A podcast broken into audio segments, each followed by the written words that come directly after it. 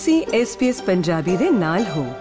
ਹੋਰ ਜਾਣਕਾਰੀਆਂ ਪ੍ਰਾਪਤ ਕਰੋ svs.com.au/punjabi ਉਤੇ।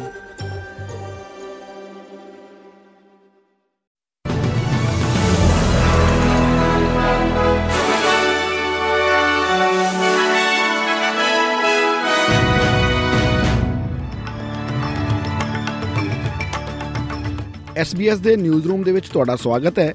ਤੇ ਅੱਜ ਦੀਆਂ ਕੁਝ ਚੋਣਵੀਆਂ ਖਬਰਾਂ ਇਸ ਪ੍ਰਕਾਰ ਨੇ।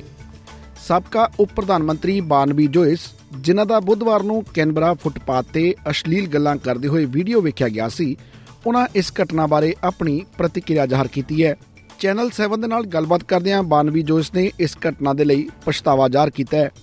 ਜ਼ਿਕਰਯੋਗ ਹੈ ਕਿ ਪ੍ਰਧਾਨ ਮੰਤਰੀ ਐਂਥਨੀ ਐਲਬਨੀਜ਼ੀ ਅਤੇ ਵਿਰੋਧੀ ਧਿਰ ਦੇ ਨੇਤਾ ਪੀਟਰ ਡਟਰ ਨੇ ਇਸ ਘਟਨਾ ਦਾ ਸਪਸ਼ਟੀਕਰਨ ਮੰਗਿਆ ਹੈ ਜਿਸ ਤੋਂ ਬਾਅਦ ਵਿਰੋਧੀ ਮੋਰਚੇ ਤੇ ਸ਼੍ਰੀ ਜੋਇਸ ਦੇ ਭਵਿੱਖ ਤੇ ਸ਼ੱਕ ਪੈਦਾ ਹੋ ਗਿਆ ਹੈ।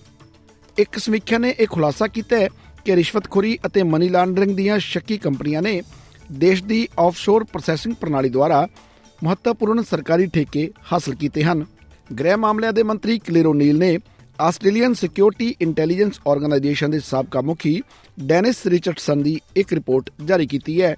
ਖਬਰ ਅਮਰੀਕਾ ਤੋਂ, ਜਿੱਥੇ ਹਿਊਸਟਨ ਮੈਗਾ ਚਰਚ ਵਿੱਚ ਇੱਕ ਔਰਤ ਨੇ ਫਾਇਰਿੰਗ ਕਰਕੇ ਉੱਥੇ ਸੁਰੱਖਿਆ ਵਜੋਂ ਕੰਮ ਕਰ ਰਹੇ ਦੋ ਆਫ ਡਿਊਟੀ ਪੁਲਿਸ ਅਧਿਕਾਰੀਆਂ ਨੂੰ ਮਾਰ ਦਿੱਤਾ ਹੈ। ਹਿਊਸਟਨ ਪੁਲਿਸ ਮੁਖੀ ਟਰੋਏ ਫਿਨਰ ਵੱਲੋਂ ਇਸ ਘਟਨਾ ਦੀ ਪੁਸ਼ਟੀ ਕੀਤੀ ਗਈ ਹੈ। ਫਾਇਰਿੰਗ ਦੌਰਾਨ ਇੱਕ ਹੋਰ ਵਿਅਕਤੀ ਅਤੇ ਇੱਕ ਬੱਚਾ ਵੀ ਗੰਭੀਰ ਰੂਪ ਵਿੱਚ ਜ਼ਖਮੀ ਹੋਇਆ ਹੈ। ਗੱਲ ਕੁਝ ਹੋਰ ਕੌਮਾਂਤਰੀ ਖਬਰਾਂ ਦੀ ਕਰਦੇ ਹਾਂ। ਤਾਂ ਮਿਸਰ ਨੇ ਚੇਤਾਵਨੀ ਦਿੱਤੀ ਹੈ ਕਿ ਜੇਕਰ ਇਜ਼ਰਾਈਲੀ ਫੌਜਾਂ ਗਾਜ਼ਾ ਦੇ ਸੰਘਣੀ ਆਬਾਦੀ ਵਾਲੇ ਸਰਹੱਦੀ ਸ਼ਹਿਰ ਰਫਾ ਦੇ ਵਿੱਚ ਦਾਖਲ ਹੁੰਦੀਆਂ ਨੇ, ਤਾਂ ਉਹ ਇਜ਼ਰਾਈਲ ਨਾਲ ਆਪਣੇ ਸ਼ਾਂਤੀ ਸਮਝੌਤੇ ਨੂੰ ਮੁਅੱਤਲ ਕਰ ਸਕਦਾ ਹੈ।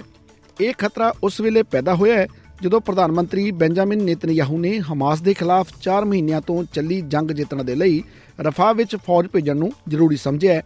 ਇੱਥੇ ਇਹ ਵੀ ਦੱਸ ਦਈਏ ਕਿ ਗਾਜ਼ਾ ਦੀ 2.3 ਮਿਲੀਅਨ ਆਬਾਦੀ ਦੇ ਵਿੱਚੋਂ ਅੱਧੇ ਤੋਂ ਵੱਧ ਨੇ ਰਫਾ ਵਿੱਚ ਪਨਾਹ ਮੰਗੀ ਹੈ ਅਤੇ ਇਹ ਸਾਰੇ ਲੋਕ ਸਰਹੱਦ ਨੇੜੇ ਫੈਲੇ ਤੰਬੂ ਕੈਂਪਾਂ ਅਤੇ ਸੰਯੁਕਤ ਰਾਸ਼ਟਰ ਵੱਲੋਂ ਚਲਾਈਆਂ ਜਾ ਰਹੀਆਂ ਸ਼ੈਲਟਰਾਂ ਦੇ ਵਿੱਚ ਇਕੱਠੇ ਹੋ ਰਹੇ ਹਨ।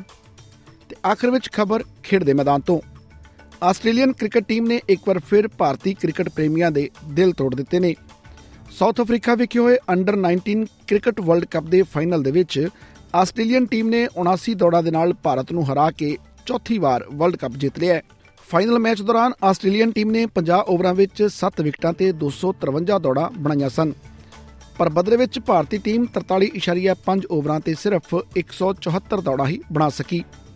ਆਸਟ੍ਰੇਲੀਆ ਵੱਲੋਂ ਹਰਜਸ ਸਿੰਘ ਨੇ ਸਭ ਤੋਂ ਵੱਧ 55 ਦੌੜਾਂ ਬਣਾਈਆਂ, ਜਦਕਿ ਭਾਰਤ ਵੱਲੋਂ ਰਾਜ ਲਿੰਬਾਨੀ ਨੇ 3 ਵਿਕਟਾਂ ਹਾਸਲ ਕੀਤੀਆਂ। ਯਾਦ ਰਹੇ ਕਿ ਇਸ ਤੋਂ ਪਹਿਲਾਂ ਆਸਟ੍ਰੇਲੀਆ ਦੀ ਸੀਨੀਅਰ ਟੀਮ ਨੇ ਵੀ ਪਿਛਲੇ ਸਾਲ 19 ਨਵੰਬਰ ਨੂੰ ਅਹਮਦਾਬਾਦ ਵਿੱਚ ਖੇਡੇ ਗਏ ਇੱਕ ਰੋਜ਼ਾ ਵਿਸ਼ਵ ਕੱਪ ਦੇ ਫਾਈਨਲ ਵਿੱਚ ਭਾਰਤ ਨੂੰ ਹਰਾ ਦਿੱਤਾ ਸੀ ਅਤੇ ਹੁਣ ਜੂਨੀਅਰ ਟੀਮ ਨੇ ਪਿਛਲੀ ਵਾਰ ਦੇ ਚੈਂਪੀਅਨ ਭਾਰਤ ਨੂੰ ਹਰਾ ਦਿੱਤਾ ਹੈ। ਇਹ ਸਨ ਅੱਜ ਦੀਆਂ ਕੁਝ ਚੋਣਵੀਆਂ ਖਬਰਾਂ। SBS ਪੰਜਾਬੀ ਤੋਂ ਮੈਂ ਹਾਂ Patras Masih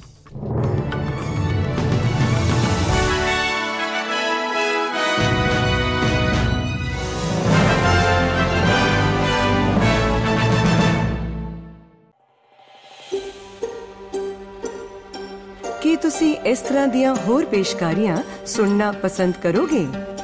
Apple podcast Google podcast Spotify ਜਾਂ ਜਿੱਥੋਂ ਵੀ ਤੁਸੀਂ ਆਪਣੇ ਪੋਡਕਾਸਟ ਸੁਣਦੇ ਹੋ।